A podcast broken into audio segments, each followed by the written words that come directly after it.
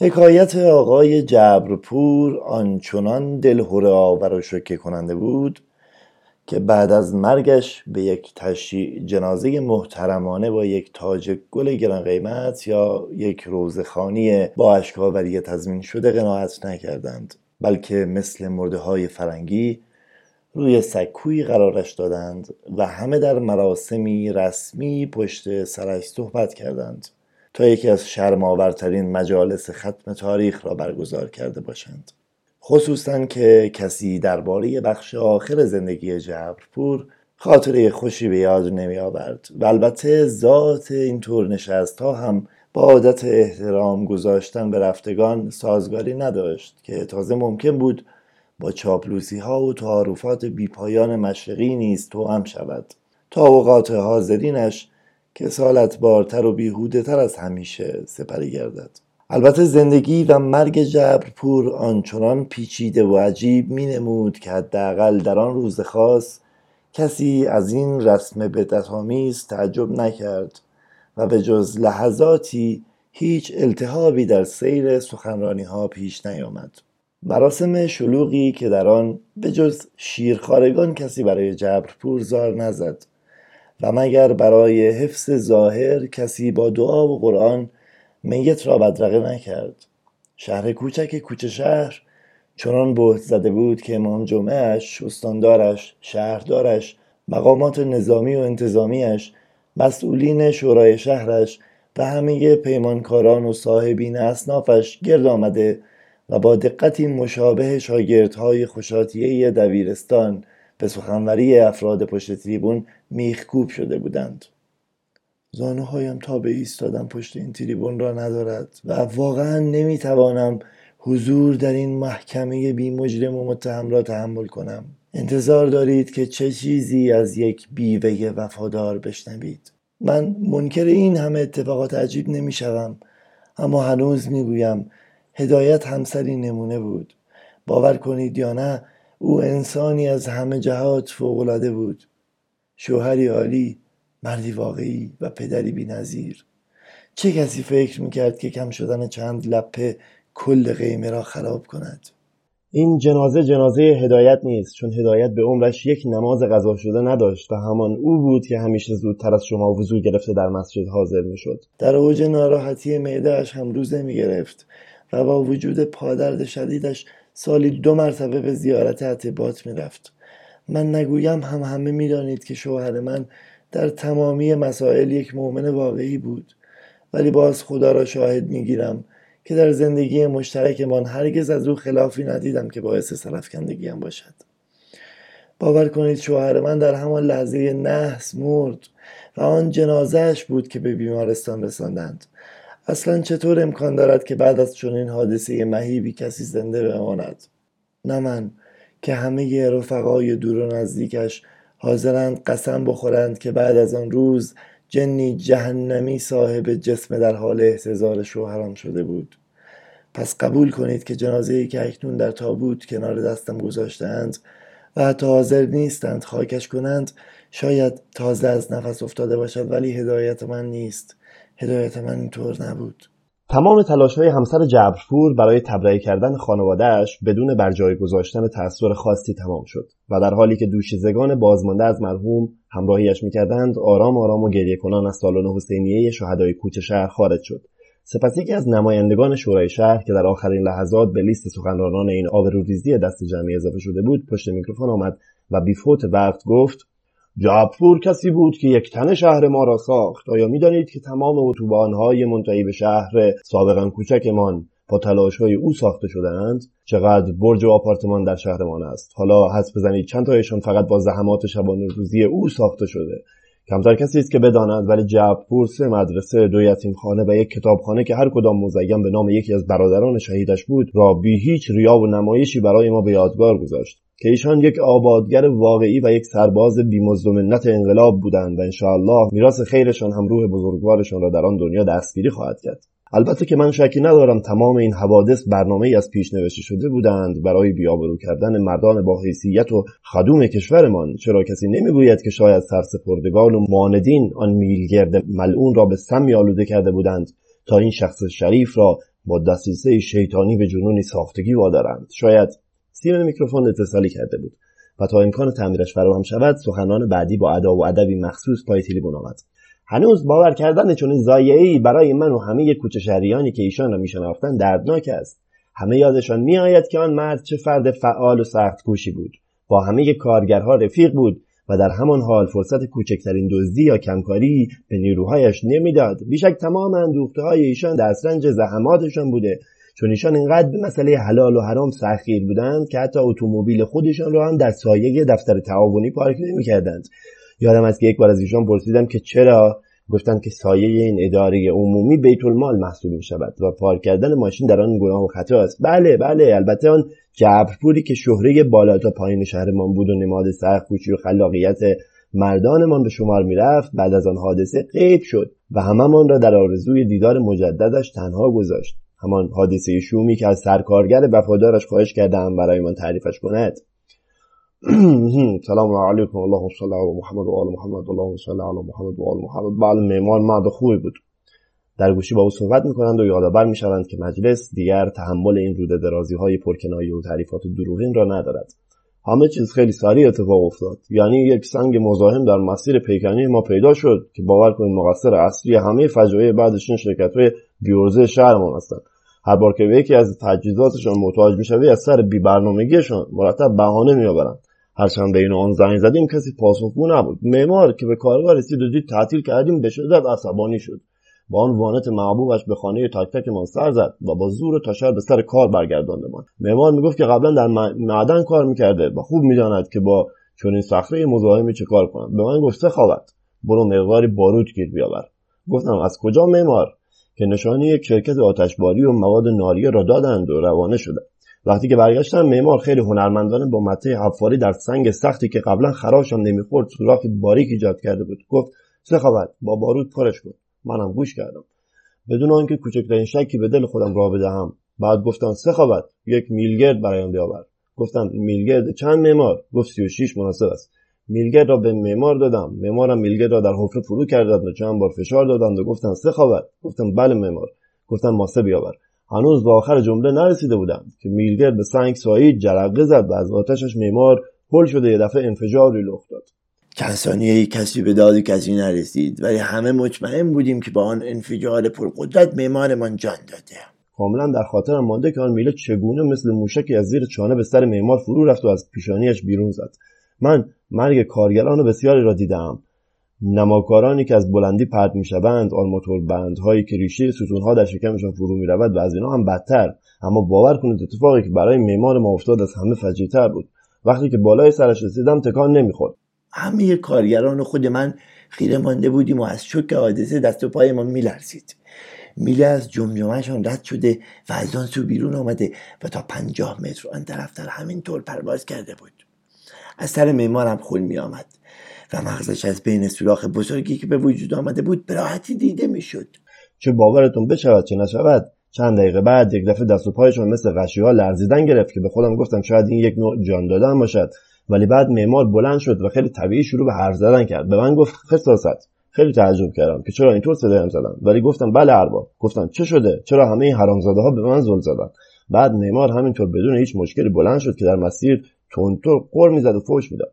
من بعد از این همه سال اصلا یادم نمیاد که جز آن وقت از معمار فوشی شنیده باشم. معمار از لحاظ ادب و احترام از صد تا مهندس هم بالاتر بود و بدترین شکایت رو هم با رعایت احترام به ما می‌گفت. ولی آن وقت به راحتی بلند شد فوش می‌داد و با عصبانیت کفر می‌گفت.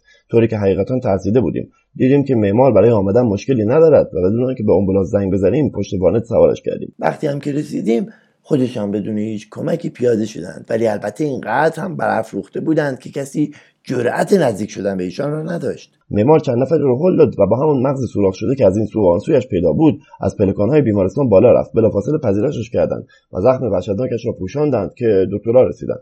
از میانه صحبت ها جمعیت بزرگی با همان لباس کار وارد شدند و روی سندلی های خالی مانده نشستند. بوی بد عرق و گند متساعد از جورابهایشان و پیف حضار را طوری درآورد که همه دستها یک به یک به بینی ها قفل شدند. ممنونم آقا ممنونم. از حضار محترم خواهشمندم نظم را رعایت کنند در هر صورت می توانید با ذکر یک صلوات و قرائت فاتحی برای آن مرحوم یا حتی المقدور برای رفتگان خودتان باعث تسلی خاطر بشوید. اللهم و آل بفرمایید جناب دکتر بفرمایید. از همین سمت. سلام علیکم. از من درخواست شده شرحی از وقایعی که از نظر پزشکی برای متوفا رخ داده را اجالتا به عرض حضار گرامی برسانم. راستش شبی که ایشان پذیرش شدند بنده پزشکی کشید بودم. خوب یادم میآید با وجود خونریزی شدید هنوز سر حال بهوش بودند و اولین جمله هایشان هم این بود که آخیش آزاد شدم آخیش آزاد شدم. به من دست نزنید من از همتون سالمترم. در حالی که این جمله ها را تکرار می‌کردند من به زخمشان زل زده بودم که چون قیفی وارونه از استخوان گونه به بالای پیشانیشان تونل زده بود. انگار که خواسته باشند با مته پرزور در جمجمهشان پنجره بزنند.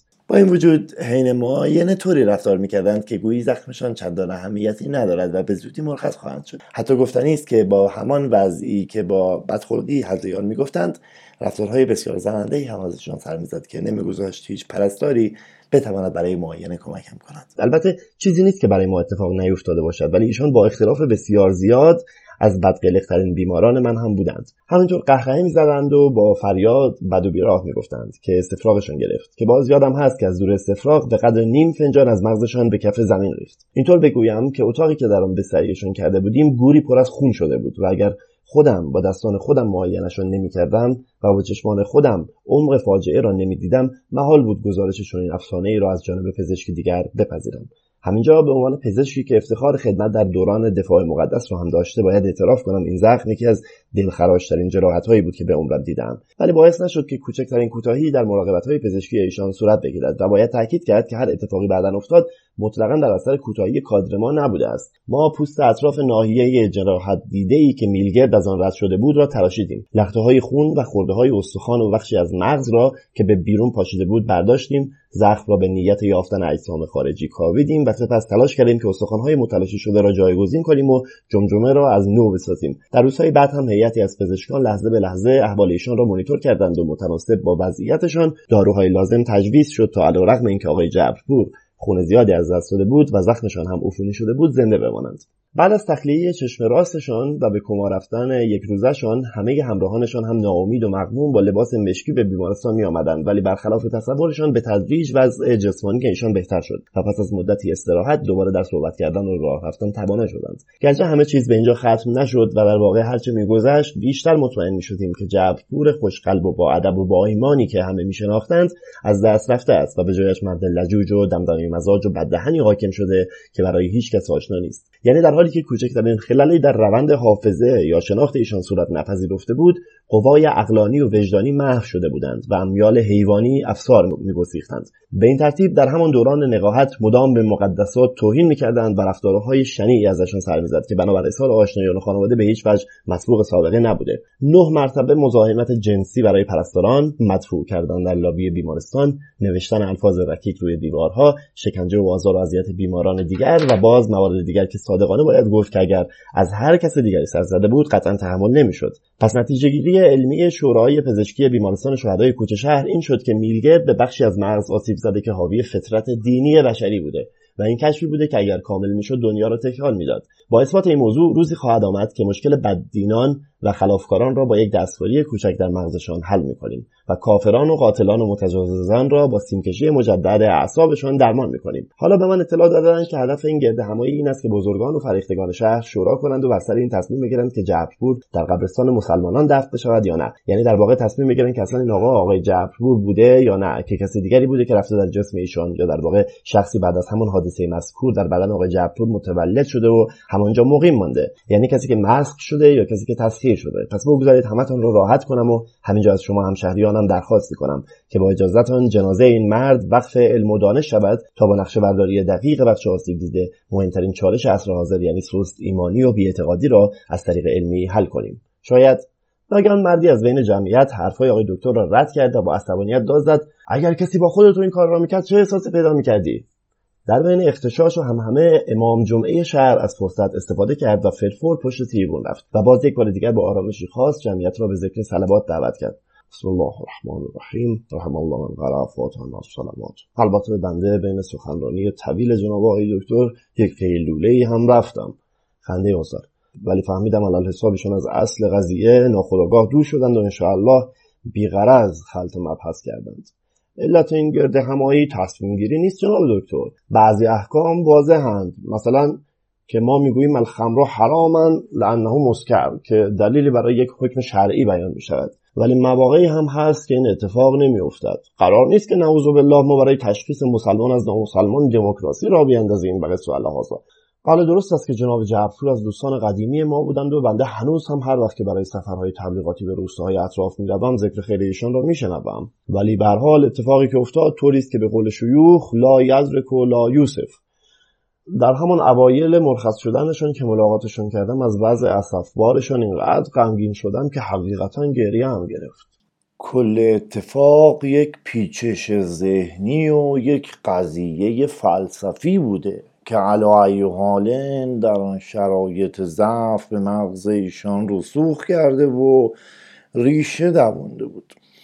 به هر دلیل آقای جعفرپور یا هر کس دیگری که می‌خواهید اسمشان را بگذارید درکشان را نسبت به خوبی و بدی از دست داده بودند. و متاسفانه خدا و پیغمبر و حتی مسائل اخلاقی ساده هم از یادشان رفته بود. به قول معروف اگر دین ندارید لاعقل آزاده باشید.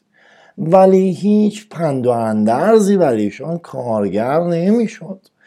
الان همین دوستمان به جناب دکتر چه خطاب کردند که اگر فلان کار با شما بشود خودتان راضی هستید؟ این همزاد پنداری اصاره کل اخلاقیات بشر است. و اصلا لازم نیست مسلمانی یا مسیحی یا یهودی باشید که بفهمید. شما بقیه را مراعات کنید تا بقیه نیست شما را مراعات کنند. ولی جبرپور تاکید داشت که تماما از این قیود رها گشته و احساس شیر درنده را پیدا کرده که از باغ وحش گریخته. تمام تربیت های دینیشان را مسخره می‌کردند و مدام می‌گفتند شما چون آزاد نشده اید نمی‌فهمید که چقدر زندگی حالایتان غمبار است. یک میلگردی به سرشان رفته بود و حالا ادعا می‌کردند شما درگیر سایه هایتان هستید و جدن در جد غلام قلاده های نامریتان مانده اید و تنها که مانده یک جراحی دست جمعی است برای رهایی کل بشریت از غم های مصنوعی. در آن دورانی که هنوز احساس می‌کردیم امیدی به او هست و هنوز برای خانواده خودشان قابل تحمل بودند اینقدر به شهر و شهروندان صدمه زدند که کم کم این شایبه به وجود آمده بود که به واسطه سرمایه با سابقه می‌توان هر غلطی کرد. ولی پندش می‌دادی که جناب فلانی آقای عزیز شما که طلایه دار معنویات بودی. حالا حداقل به همین قانع شو که اگر کسی با شما چنین کند آیا خودتان خوشتان خواهد آمد یا نه؟ خودتون راجع بقیه بگذارید. ولی متاسفانه این مرد اینقدر در دره بی اخلاقی سقوط کرده بود که فقط جواب می‌داد که حالا که من شکنجهگرم و نه اونا. پس چه خیری در تصور دردشان هست؟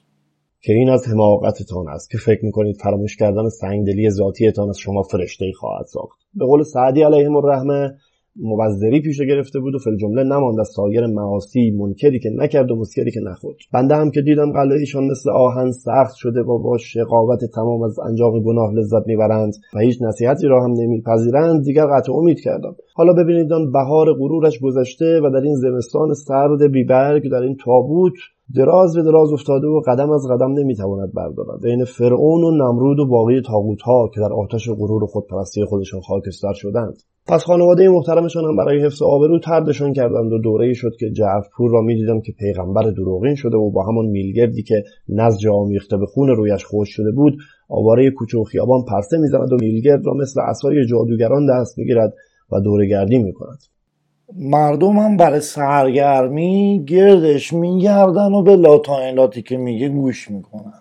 با موبایلاشون هم تصویر می‌گرفتن. بعد این آقا بهشون می‌گفت که من زنجیرها رو پاره کردم و راه آزاد شدن رو یاد گرفتم و از این مزخرفات. که اخلاقیات زندان است و شما همه کورید و باید بینا بشوید. حالا شما الان شوخی می‌گیرید و حین خوردن خورما میخندید. ولی حقیر همون موقع هم احساس خطر کرده بودم که نکنه اینی بشه که متاسفانه حالا رخ داد. ببینید هم شریان الان اگر کسی یک شمشیری را به شما امانت بدهد شما باید هر وقت که خواست باز پسش بدهید. مگر چه؟ مگر اینکه دیوانه شده باشد. چرا؟ چون ممکن است به شما یا به خودش بالاخره آسیبی بزند. ولی متاسفانه وقتی این مرد لباسهای شیک قدیمش را پوشید دیگر از نظر سیستم با همون جبرپور پارسال پیارسال فرقی نمی‌کرد. و موقعی که از رئیس بانک یک حجم عظیمی از سپرده هایش را خواست هیچکس سد راهش نشد. چرا؟ چون وقتی که پای پول و معامله در میان باشد همین شیطان هم بلد است چطور خودش را فرشته جلوه بدهد. بله دیگر راست می‌گفتند. شما کورید و باید بینا بشوید. من ارزم را کوتاه کنم و سریع نتیجه بگیرم که انشاءالله اگر اعتراضی نبود مجلس را تمام کنیم تا به حضار به زندگیشان برسند و شهر از این حالت نیمه تعطیل کنونی در بیاید. یک میکروب وقتی به یک بدن سالم برسه چه کار می‌کنه؟ بله دیگر همه می‌دانند که تمایل دارد که شیوع پیدا کند. شیاطین و نجاسات هم فطرتشان این است که پخش بشوند. این مرد آلوده تک چشم دجال زمانه چون که از کم شدن مغز خودش لذت می برد اراده کرده بود که این به قول خودش آزادی را این یک عفونت به همه جا سرایت بدهد. حالا همین مسئولانی که اینجا آرام نشستند خودشان بیایند شهادت بدهند که بنده چقدر بهشان هشدار داده بودم که چه خطری همه ما را تهدید می کند ولی سر تکان می‌دادند و در نهایت جواب می‌دادند که ایشان خدمتهای زیادی کرده و حالا که مریض شده باید صبر کرد. انشاءالله خوب خواهند شد و مطلق میپراندند که شما که رفیقشان بودید چرا. حالا همتون شنیده اید که چه شد. خوب شدند؟ این آقایی که هنوز بعضی ها به چشم یک شهید و یک قربانی نگاهش می‌کنند بدتر از بدترین جانیان تاریخ رفتار کردند. که با همین پولهای حرامی که روی هم جمع کرده بودند مزدورانی بگیرند که یک عده زیادی را با خرافات شیطانیشان قربانی کنند. تلاشی وسیع درست مثل همین نردبانهایی که تا و تا علم می‌کردند که بالا بروند تا خدا را نعوذ بالله بکشند. پس با همان تکه های میل گرد سی و شیش می‌خواستند به جان صغیر و کبیر شهرمان بیفتند و به قول خودشان آزادمان کنند. یادتان نرود این ملعونی که شما قربانی توطئه سیاسی میبینیدش در بین تیراندازی سنگین مزدورانش با مأموران انتظامی کشته شد. آنها وقتی که می‌خواست با امکاناتش به دبیرستانی حمله کند تا به دانه دانه طفلان معصوم ما با نیاتی پلید آسیب بزند و ناقصشان کند و افلیج و دگرگونشان بگرداند که چه؟ که آزادشان کند. سرهای بچه های دستبسته گروگانانش را تراشیده بود و جای مورد نظرش را هم برای سوراخ کردن به دقت علامت زده بود که الحمدلله به مقصود شومش نرسید. و میانه را به کوشش نیروهای ویژه تلف شد. پس دیگر چه بحثی میماند؟ آیا می شود برای چنین فردی مقبره ساخت؟ فردا خود شما کنار چنین قاطری در خاک آرام خواهید گرفت. ختم جلسه این قول که خیر الامور ها از نظر بنده همان میله که بقایای قسمت نورانی و روشن شخصیت آقای جعفرپور به آن چسبیده را در قبرستان خودمان دفن کنیم و حالا گرامیشان هم بداریم. ولی این جنازه بد کردار و بدبو را در یک بیابانی که لایقشان باشد گمنامانه دفن کنیم که مبادا انگیزه تحرکات خاصی شود. بگذاریم که ایشان سرمشقی باشد که چطور یک حادثه می‌تواند به کلی ایمان کسی را از بین ببرد و درها را برای نفوذ ابلیس بگشاید حالا از قاطبه نخبگان و مسئولان شهر که اینجا حاضرن هر کس که مخالف حکم است از جا بلند بشه و رأی مخالف بده. وگرنه قضیه را تمام شده تلقی کنیم و برویم.